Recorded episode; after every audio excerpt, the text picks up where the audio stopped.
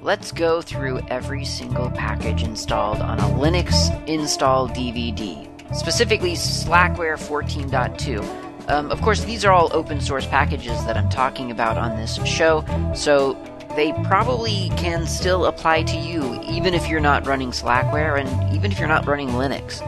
These are open source packages, so you can download the source code and run them on any computer, whether you're running Linux, Mac, Windows, BSD, doesn't matter. You can learn probably something from this episode. So let's get started. Slackware 15.0 is out. I know I said that last week, but I'm saying it again because I was told on Mastodon by Hacker Defo that I was actually pretty confusing about sort of what I was talking about when I when I was saying here's how you can get Slackware. And so I want to set that record a little bit mm, clearer now by explaining very explicitly your options were you to attempt to try Slackware today. So, if you go to slackware.com, in the left hand column, there is a link called Get Slack. That is the download link, or I should say, that gets you on the download track. So I'm going to click Get Slack, and now I'm taken to a subsection of the Slackware site called slackware.com slash get slack. This page introduces you to the concept of mirrors, which are, as the name implies, sort of mirror versions of, of servers that host a specific set of files. It tells you on this page to download the complete Slackware distribution from one of our mirrors. You can click on the word mirrors to be taken to the mirror site, which is mirrors.slackware.com. Okay, almost there. Now that we're here, you can look on again in the, a, a different left column. This this has changed because you're on a different site now, and look for the link, the second one from the top, called Slackware ISO Images. Click on that link, and you're taken to a mirror. This is good. This is th- this has the files that you need. So on this mirror, you see a list of all the Slackware ISO all the Slackware editions that this mirror happens to hold. This one goes back to 12.0. Not interested in that. 15.0 is what we're looking for. There are two editions of Slackware. There's Slackware and there's Slackware 64. So, assuming you want the 64-bit edition, assuming your computer can run a 64-bit operating system, that's the one that you would choose. So I'm going to go into the Slackware 64-15.0 folder, and in that folder, there is a Slackware 64-15.0-install-dvd.iso. It is 3.5 gigabytes. That's the file that you would download for this task. Downloading that file gets you essentially a virtual DVD. It's a big file on your computer. I've been told recently by some people that on, I believe it's either Windows 10 or 11 that, that it automatically tries to sort of mount that, that virtual DVD as if though it was a real DVD. And, and it, it appears that it, it actually doesn't even download the data initially. It sort of downloads a file list or something. I'm not really sure. I wasn't there. I've just been told. It can be rather confusing. Um, so I think probably what I would do is I would right click on that ISO file and select save link as. And that kind of usually gets your computer, get your browser to just treat it as a binary blob and just download that or an archive. Download that, save it to your computer, and with no further interaction, which is generally what you want. I've not had that problem myself, so I'm just kind of reporting what I've heard. Once you have the ISO file, you can do two things, and this is where I was really, really unclear in the previous episode you can either burn that ISO. Actually, you can do three things. You can, you can burn that ISO to a physical disk. That's what I chose to do because frankly, if I do anything else, I lose track of it. But if it's a physical disk, I can put it in a case on my bookshelf and it's always there when I need it. And I always find myself needing it for something. So that's what I do. Next release, I probably won't do that because I won't have any more disks left. Maybe I'll have a thumb drive that is dedicated to the task of being the Slackware th- thumb drive. Anyway, you can burn it to a disk using K3B or Brasero or whatever disk burning software you use. You can also, instead, byte for byte copy that ISO file to a thumb drive. Now, you have to do this in a very special and specific way. You cannot just drag the ISO file to a thumb drive. That will not work. I mean, it will, it will do something, but it is not the thing that you want to do. You need to create a bootable thumb drive. Even if you have tried, and Black Kernel was talking to me on Mastodon about this, even if you've tried to do this with Slackware 64 current within the last couple of months, try this anyway. Try this thing instead. DDIF equals the path to your ISO. OF equals the path to your thumb drive. BS equals 2M maybe. And then, uh, uh, what is it? Status equals progress. That copies, and you have to do that as root. That writes out bit for bit the contents of that ISO onto your thumb drive. And now that thumb drive is bootable. You could take that thumb drive out of your computer, put it into another computer or, or reboot your current computer and boot off of that thumb drive. You'll get a grub menu and you can choose which kernel to boot and, and then you're in the Slackware installer as if though it was booting off of a DVD.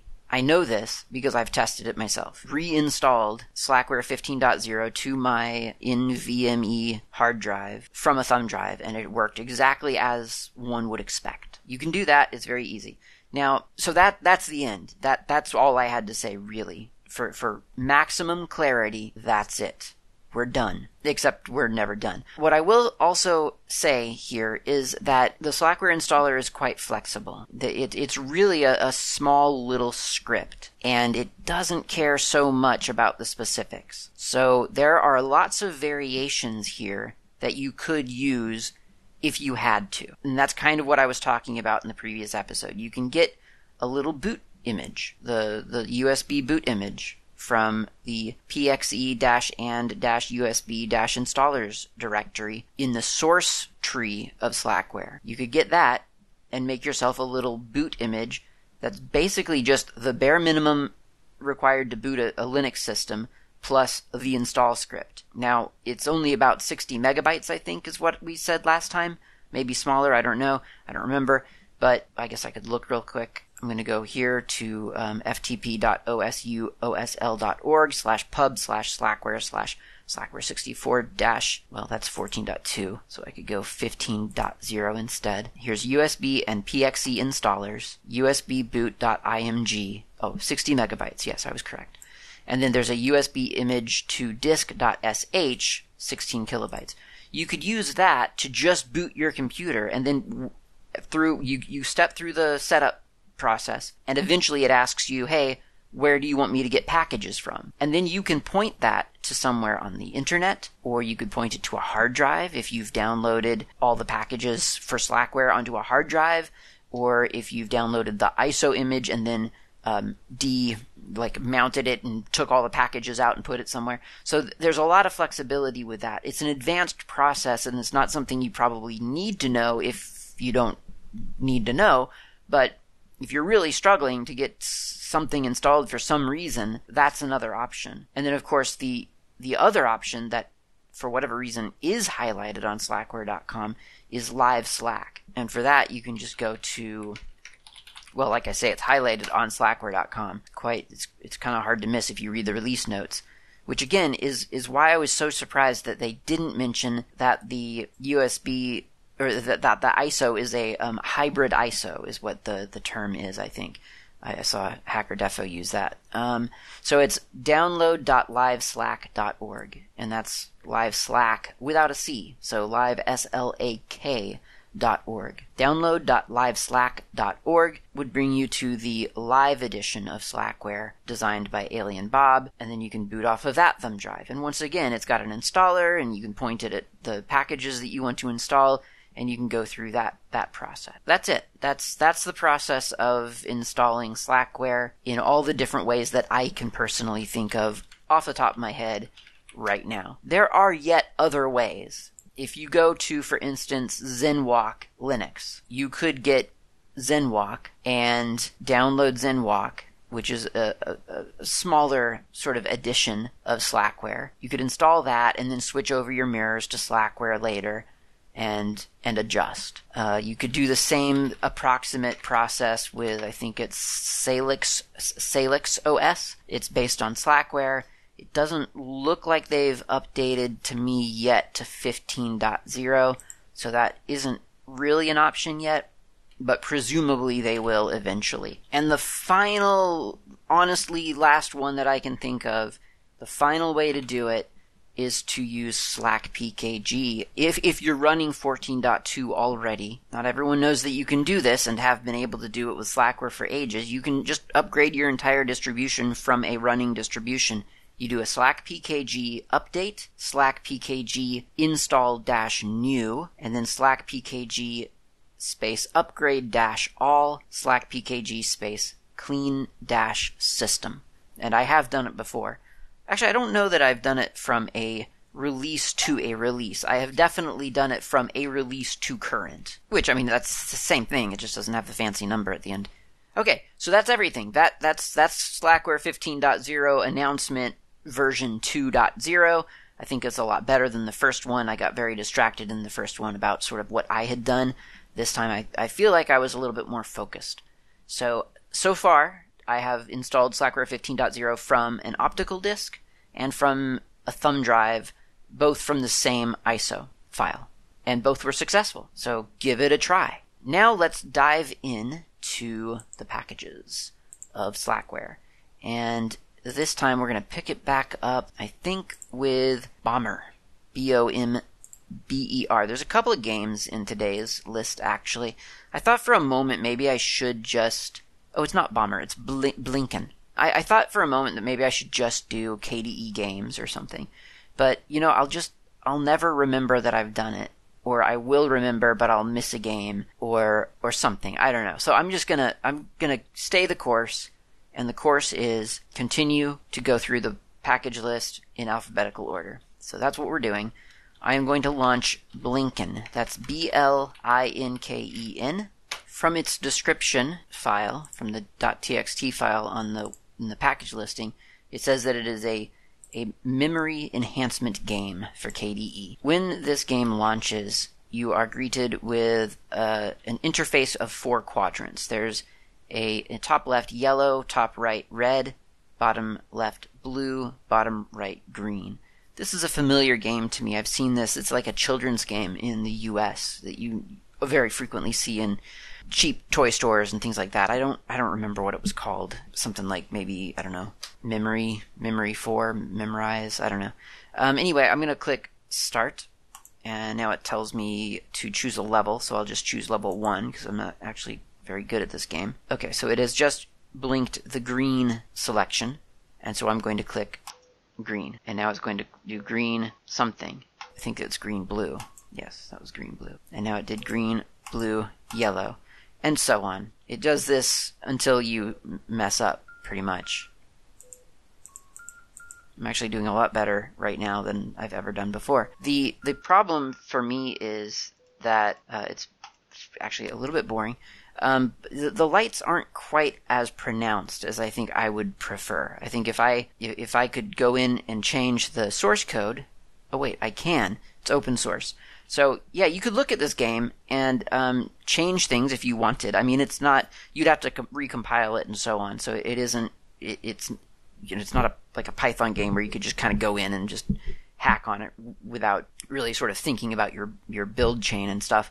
But um, I think it could be a really good game, and this goes for well, honestly, for several of the KDE games. I think it could be a really great uh, code base to look at if you're just starting out with coding or if you're you know sort of leveling up with coding, or uh, very significantly if you're if you've been coding but you've only been using sort of the default widgets of a tool set, the, the, the games are are really good to kind of get the feel and f- the well the literal code of what you need in order to design your own widgets for a you know within a window. So that's um, quite useful.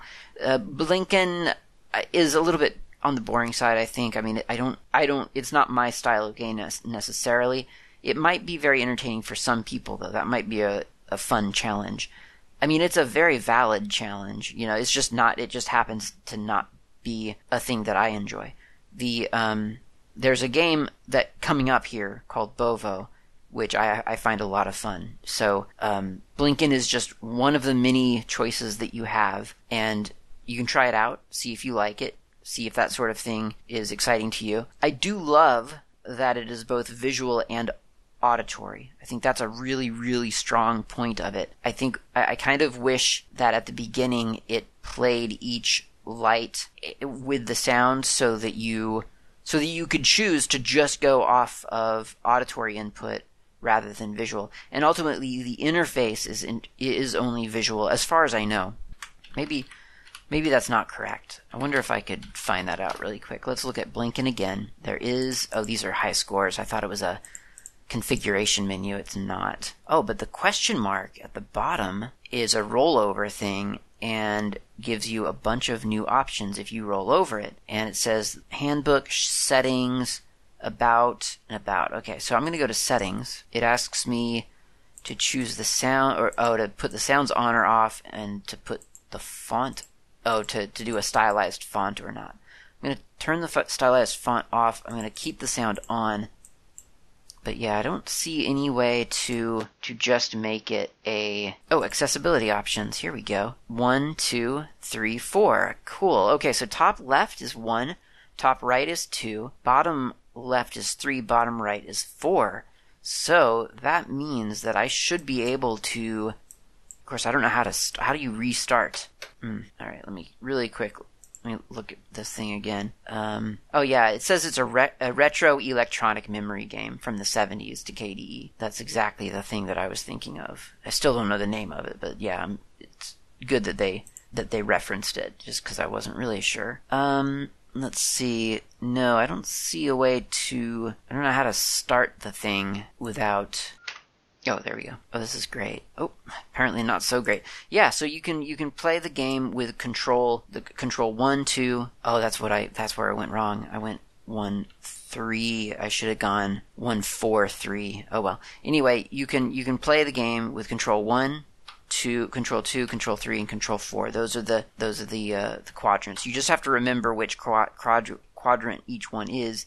Oh yeah, I keep messing it up, but um, that's really cool. That's really neat. It would be nice if they'd mapped the quadrants to maybe the numpad or something, so that it so that it makes sense. Well, it's funny because I want it to make sense visually, but the theory is that that this would be play would be played without the visibility. Anyway, that's cool. That's really neat. Um, I think that's that could be a really cool, just as an audio game, you know, because you don't see that many audio games really. You don't get that many audio games really, so that's kind of neat. Anyway, let's move on to the next one called Blue Devil.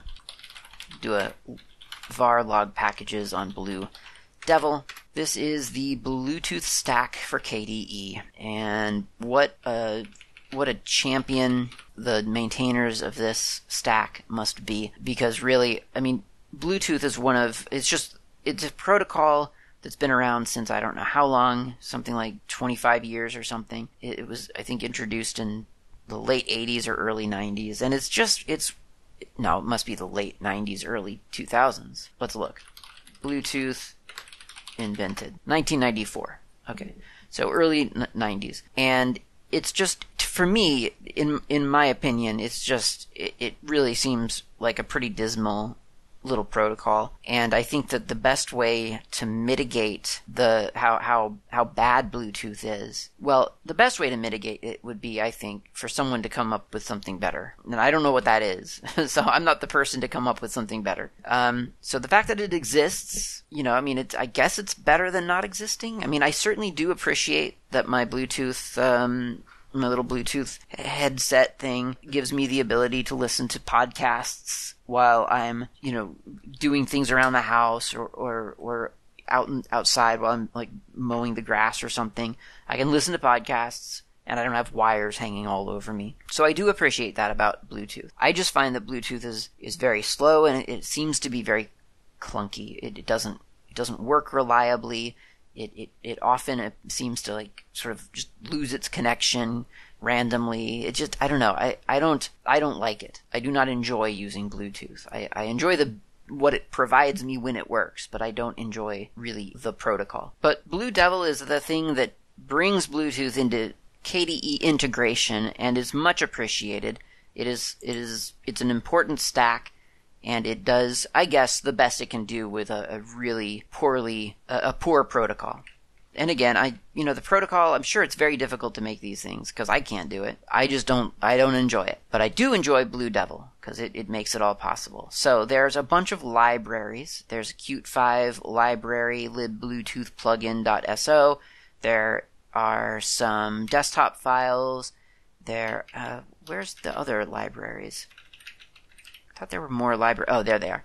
Um, yeah, so there's things like KCM underscore Blue Devil adapters dot so, KCM underscore Blue Devil devices, Blue Devil global, and so on. There are two executable um, binary packages or, or applications in this package as well. Called one is called Blue Devil send file, and one is called Blue Devil Wizard. Now, those are handy to have, especially if you're not running KDE as your desktop. If you're running Fluxbox or something, but you just happen to be using all the K apps, which I sometimes do on on a, on on a device on a on a laptop, I'll I'll think, well, why run the whole KDE stack? I don't feel like I need that. I'll just do Fluxbox, but I love KDE apps, so I'll use those. So those make it really simple to set up your, you know, to pair a Bluetooth device with your computer. You can do blue Blue Devil Dash Wizard. It's a very simple application. It's a one window application with a big window, a big panel where it scans for devices that it can pair with. You select that device and then you click next. It sends the device a request. The device sends something back. I think it's usually a pin number and then you type in the pin or something like that, or you confirm the, the pin. Um, and, and then the, the two devices are paired, and that's it. Similarly, once something is paired, you can do a Blue Devil send file wizard. Uh, it's Blue Devil dash send file, and this shows all of the paired devices.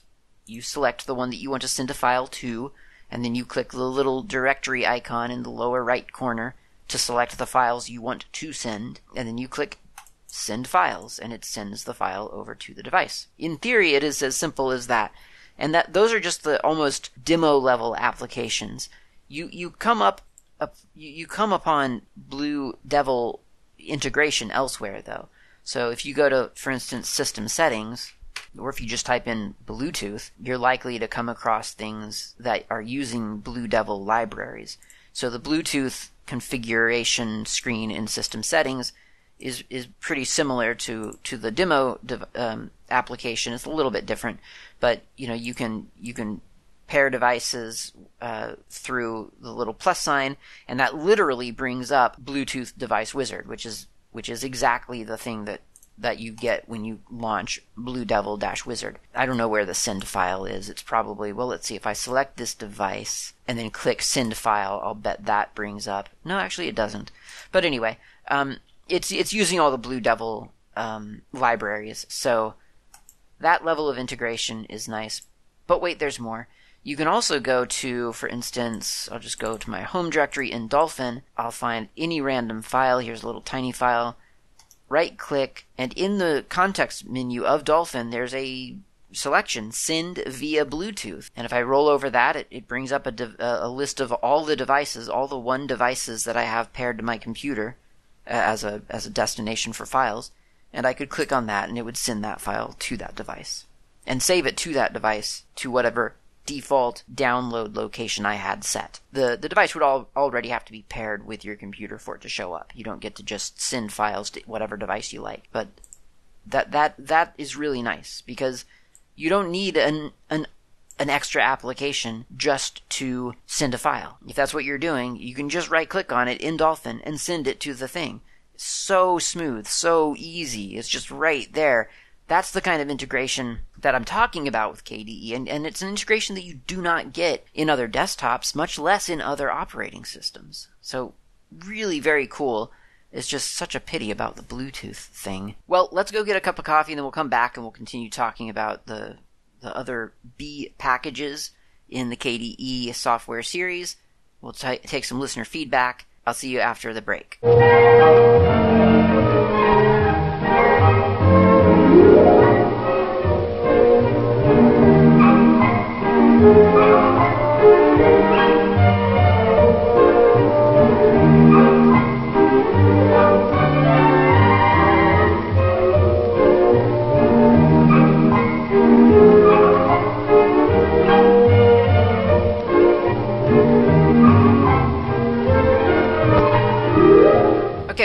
I've got coffee, and I'm gonna just keep going on the assumption that you also have coffee. So, Blue Devil was what we left off with. The next one is Bomber. B O M no B O M B E R, and this uh, it took me a while to figure out how to play this game. This one seems to be a little bit off on the alignments for me for the background. I'm not sure why, but uh, it says "Welcome to Bomber." Click to start a game. So I'll click, and now I can't tell if I'm playing this. I, I am okay. So you can click or you can press spacebar to drop a bomb from this plane, which you have no control over. It's just flying from left to right, left to right, left to right, and it it sort of um, it's it you know it leaves one side of the screen and it pops up onto the other side of the screen. And I guess the the goal of this game is to you have to bomb your your plane is getting lower and lower on the screen and you are meant to decimate these structures at the bottom of the screen before your plane reaches the bottom of the screen. That's how you advance to the next, I guess, level. And it gets a little bit tricky once you've started. You know, at first it's quite easy because you're just, you're just, you just can just drop bombs and you can't not hit something. You'll always hit something because there's just so many things there. But then after a while, you start to, um, you, you, it starts to become more complex because there are fewer targets for you to hit, so you actually have to time your, your bombs and and it, there there is a lesson of sort of um, you know the the delay that it takes for a bomb to leave the plane and the the the time that it takes to reach the target, and so you kind of you do sort of start to um, optimize how you are dropping bombs, and you try to get better at it. I'm actually doing all right this round, but the plane just it keeps getting lower. I don't know why the pilot is doing that. I just reached level three. Uh, so so that's what you do, and then and at some point the the buildings become variable heights as well. So now there are more optimal targets than others, and there's a little bit of an I guess an action economy because as you drop a bomb, there's a little bit of a delay before the next one becomes ready, and so you really only have like maybe on a good run, you have three bombs before you get to the other side of the screen. So, yeah, it's a pretty fun little game. Not at first, I don't think. I think when I first played it, I'm on level four now. Uh, when I first played it, I, it took me a while to figure out what I was even supposed to do. I'd never seen anything like this before, and and then and then it, it, the the delay in the bomb dropping really kind of gets on my nerves because it's just so frustrating. You just think, why aren't we dropping more bombs? But if you start to kind of just recognize the elements, the pieces that you have to play with, then you start to see the strategy of what you're doing. I mean, you just have to prioritize the. Oh, I just crashed. Uh, you have to prioritize the high, the, you know, the higher buildings, um, or else you crash into them eventually. So that's Bomber.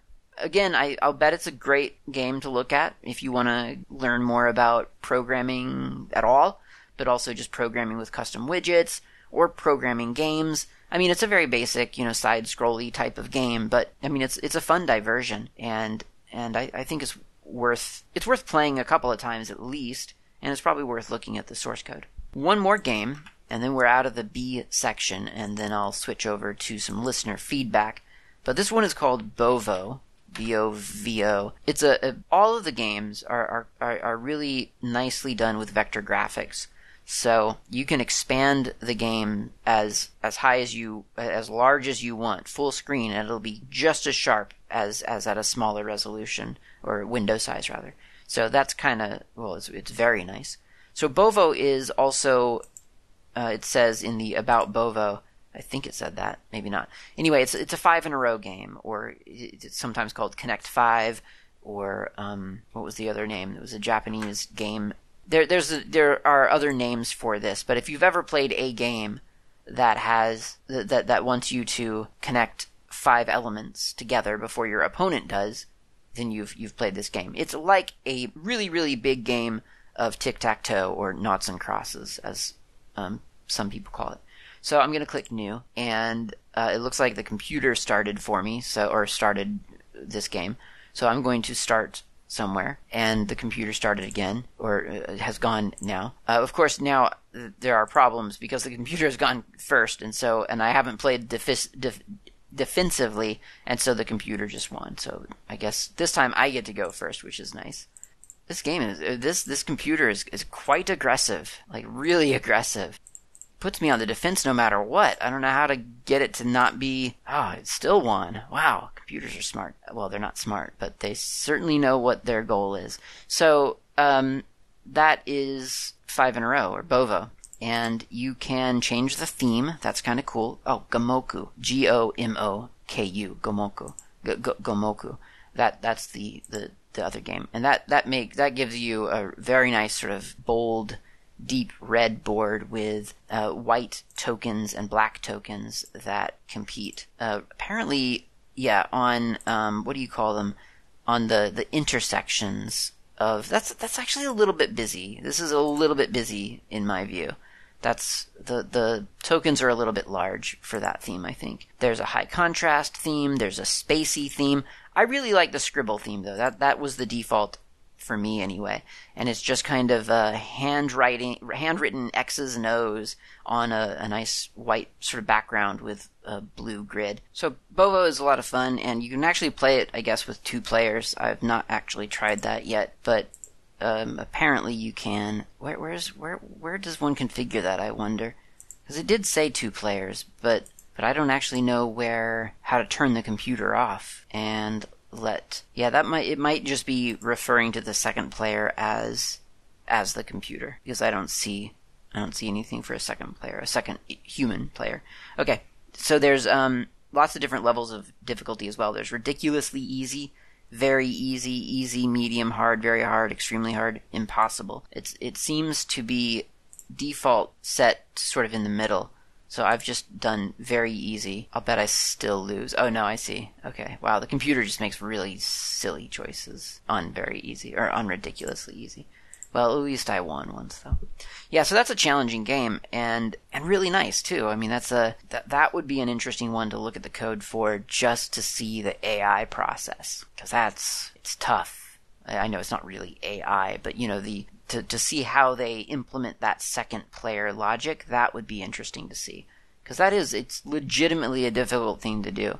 We don't think about it that often, but trying to get a computer to play at all uh, other than just randomly against a player, for instance, in chess or checkers or something like that, you know, kind of that grid setup, such as such as Bovo, it, it, it becomes this sort of huge brute force process of just analyzing every single possible move and processing it accordingly, and that's hard to code. So that would be really kind of interesting to see. Especially, and I, I am curious too, how do they implement those like di- seven different levels of difficulty? That seems that seems exciting. How, how do you get it to? How do you dumb it down, or how do you make it more aggressive? I don't know. I'd have to look at the code. It is open source. As I've always uh, already mentioned at the top of the episode, Hacker Defo and Black Kernel were talking to me on Mastodon, helping me figure out what exactly is going on with the USB images of Slackware 15.0. I learned some new things and got clarity on other things, and I got a lot of really useful sort of back and forth from from that conversation. So I'm not going to read that, but just know that that was that that happened and that informed the first segment of this particular episode that you're listening to right now. I also got an email. This one is from W4JED. He says, I don't know exactly when Slackware came to the US, but Slackware 2.3 was on the July August 1995 Yggdrasil 5 disk setup that I did my first install from. And yes, I still have the box set. Uh, he also he he makes a comment about well where does where to begin? Okay, I'll just read the rest of his email. He says, "Yes, it's when you found out how flat awful three and a half inch floppies are, and Windows refused to mark the bad sectors on them, so your only choice was to throw brand new floppies away." So this is Klaatu again. Th- this is the this is a, a, neat email because it is a little bit of a snapshot of the past. First of all, how cool is it to have the box set of your very first install, your your very first Linux install? I think in a way, maybe, probably not, to be honest. Who am I kidding? I was gonna say maybe if I'd understood what a thing Linux was going to become for me, I would have kept my first install disk. And as I've said before, my my very first, the technically the very first Linux install I did was of Mandriva. I think it was 2007 or 2008 disk. And I say that because Mandriva used to Mandriva was a combination of um, something and Mandrake. So Mandriva was was this sort of the second iteration of of Mandrake Linux, second iteration of that. If we consider, for instance, Mageia, the third iteration, which I I, I do. So Mandriva, um, they used to number their releases, I believe, for you know sort of like the year ahead, which used to confuse, I think, a lot of people until you kind of think about it from the marketplace perspective, like the literal market, because things on shelves, you don't, they won't carry those things if they're dated last year. I mean, they will. I'm, I'm sure places sold Windows 95 f- well into 97 or whatever, but traditionally, places do not like to keep things that are backdated on their shelves. So you, if you're releasing a thing, you usually want to date it forward so that it is good for that year. So it, it makes sense. But anyway, it's confusing if you think about what year did you do that in. I think it was the 2007 one, but from screenshots online, it also kind of looks like 2008. But maybe it just didn't change that much. Either it was the one with the Metisse uh, window manager options on it anyway. So, and I don't know if that's the only one, but it did have that as a as an option. So that was the technical first one that I installed, and I, you know, it, it's I got it out of the back of a book uh, about Linux because I was researching the subject, and it came with a little CD in the back, and so I, I put it onto a friend's computer just to see. Just I literally could not believe it was possible. I just thought this seems crazy. I am going to boot off of this CD and have an OS apparently. I don't think it'll work, but I guess I'll try it. And it literally felt like a scam. It just, it felt too good to be true. It felt like a fantasy. Cause I used to wonder about what would it, how, how would it be to have an OS that wasn't Mac or Windows? You know, I used to wonder about that as a, as a person. And I just didn't, I had no concept of what that would, how that would be possible. I never thought about the fact that when you booted up a PlayStation or a Nintendo or something, that you were experiencing an operating system. That never occurred to me that that was the same. That's the same thing. Uh, it just didn't. That it was never. Computers were never quite presented to me without the paradigm of it's Mac versus Windows, and there was never any consideration that there were that that both of those were implementations of a way of running a computer. And the note about the floppy disk problem is again just such a snapshot of its time. And and I think it kind of reinforces that and just what I've just said about not understanding what an operating system is. It just kind of reinforces that I was not at that time ready for Linux. So as much as I kind of you know there's there is a tinge of regret here and there thinking oh man wouldn't it have been cool to have gotten into Linux sooner? I could have had so much more time with it and so much more reference and, and context and, and experience and, and knowledge. But as so many things, as with so many things in life, it, I think it just kind of happened, for me at least, when it needed to happen. And I respect greatly the people for whom Linux was a possible reality for them back back in 90, 95. That's just so cool. Now, I do have um, in my possession, I stole these from my father, um, he he was getting into Linux around around around that same time. And I have two CDs here from it looks like 1998 is one, 1999 is the other. One is a four disc set from a company called InfoMagic and it has Red Hat 5.0 with kernel 2.0.32, SUSE 5.1 with kernel 2.0.33, Slackware 3.4 with kernel 2.0.30, and what else? Anything else? Other stuff like Metro X. I don't even know what that is. X Free 86. Red Hat's Power Tools 5.0 with sources. Kernel sources from 2.0.33 and 2.1.79. So two two kernel sources on here. Linux archives from tsx-11.mit.edu and sunsite.unc.edu. GNU Archive from prep.ai.mit.edu, Apache www for Linux version 1.2.5, LessTif for Linux 0.8, and a complete online docs and how-tos, installation guide, and networking guide. That's the four disc set from InfoMagic. There's another one I have here from Walnut Creek, and Walnut Creek is rather, at least in my world, famous for being, as far as I understand, the um, one of the original distributor or the original distributor, as I understand it. It could have been maybe it's a different one, but um, Walnut Creek, as I understand it, is the original distributor of Slackware.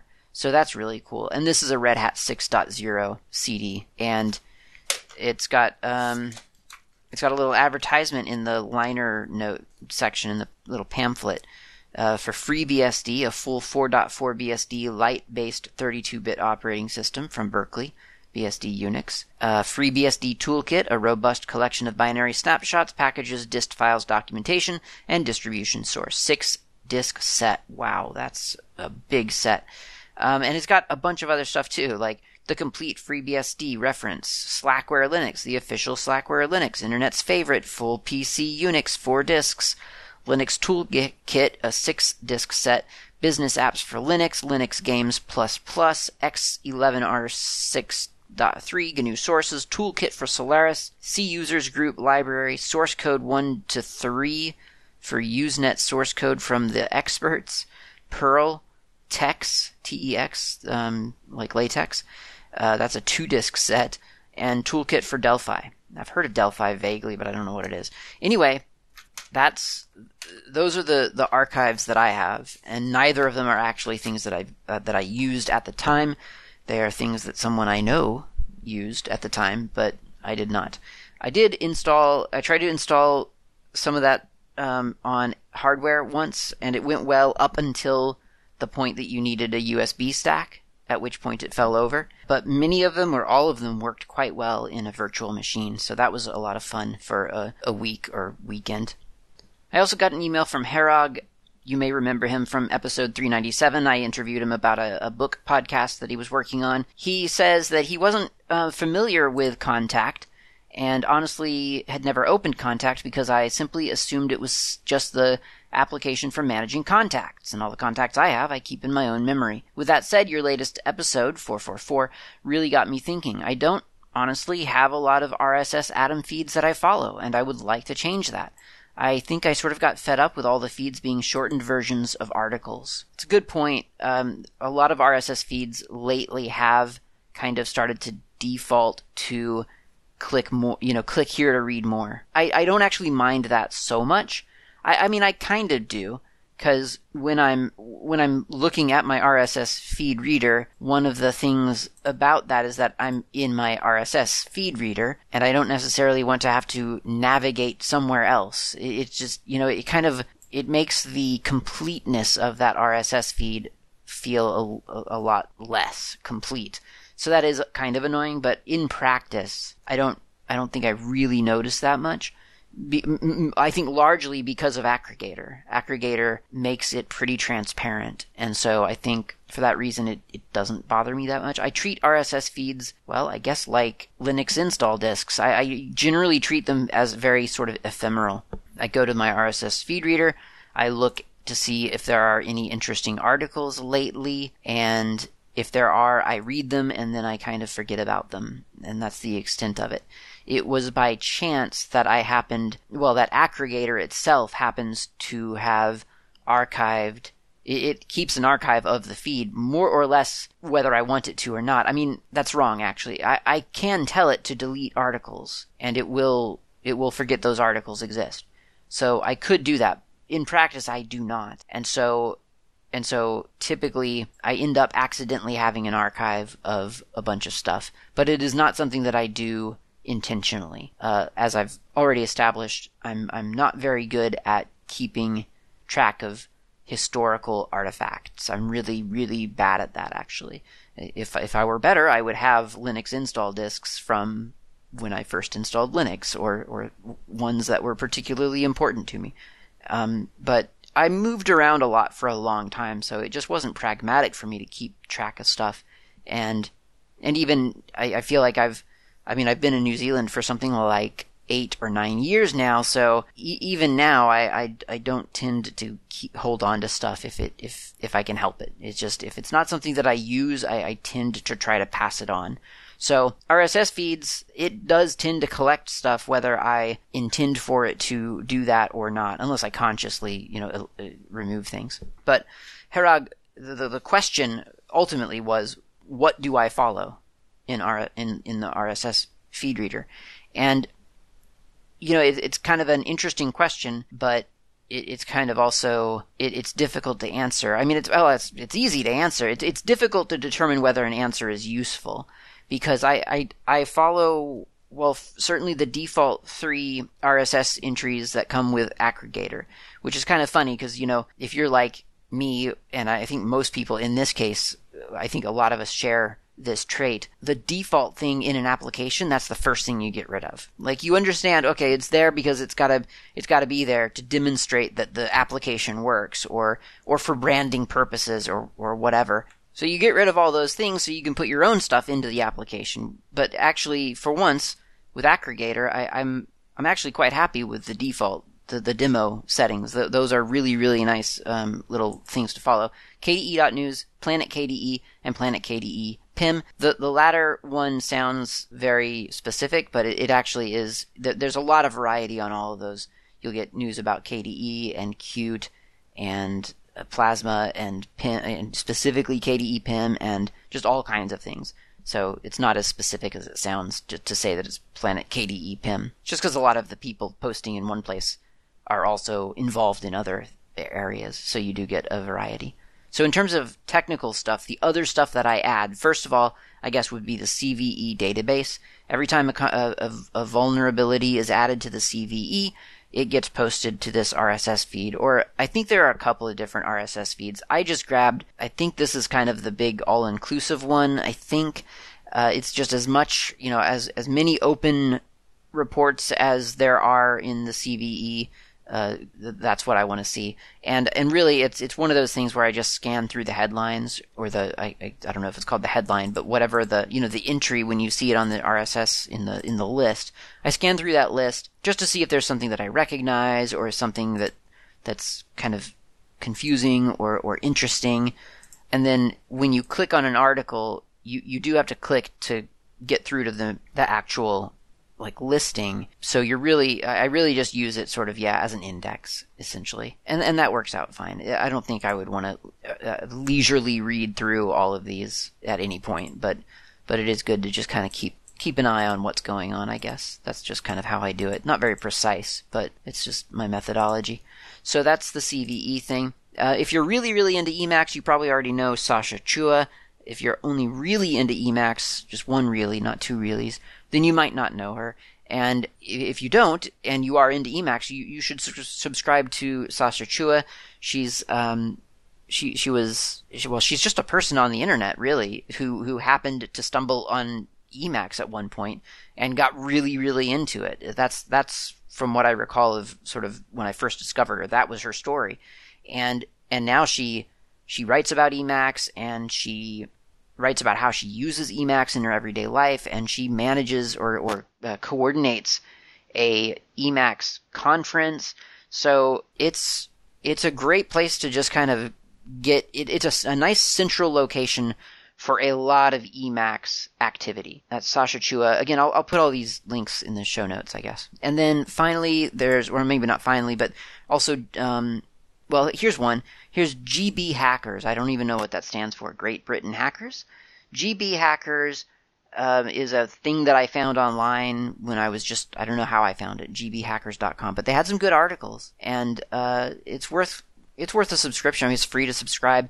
And those articles actually come into, oh no, they don't. Look at that. See how transparent it is. Uh, like in my head, all of these articles were actually here, but but actually what what's happening is that I, I click on go to the complete story and then it pops up in Akregator. So you in you know it's it's hard sometimes to to realize that you're not still in Akregator that you're you're actually I mean you you realize it but it's in my memory. You know I don't think of it as well. I didn't go to a browser but obviously a browser came to me in an Akregator tab it's, it's nice. It's quite nice. So anyway, that was GB Hackers, and then there's Julia Evans, who does a really, really good job. Uh, jvns.ca. Uh, she does a really, really good job of explaining some pretty advanced technical technical topics through a lot of times through little web comics. It's a lot of fun. Uh, but she also re- she, she also writes about a, a bunch of other stuff and um, about technology and, and Linux and, and zines and just a really diverse kind of creative take on on technology, but not with a focus on creativity. It's just a creative take on technology. It's it's pretty neat. And then there are some uh, tabletop gaming stuff that I follow, but I'm not going to go over that here in a technology show. So I will post the links to those in, in the show notes. If you are looking for RSS feeds, I'm, I'm not guaranteeing that they will satisfy your technical curiosity or, or provide you with anything uh, other than l- links to content on the internet, which I know that you can find probably on your own as well. But since Herag asked, I have answered. But I think now we're out of time. This is the end of the show. We've reached it. Come back for more next time. I'll talk to you then.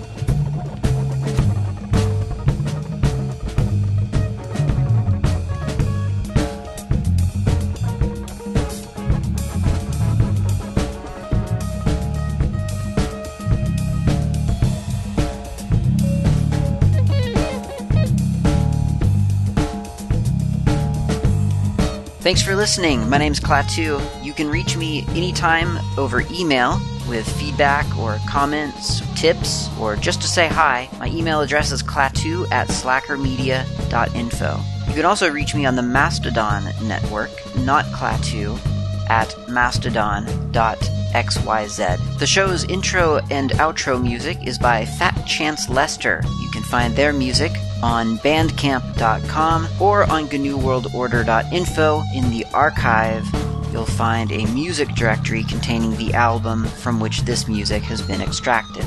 Until next time, thanks for listening and keep the source open.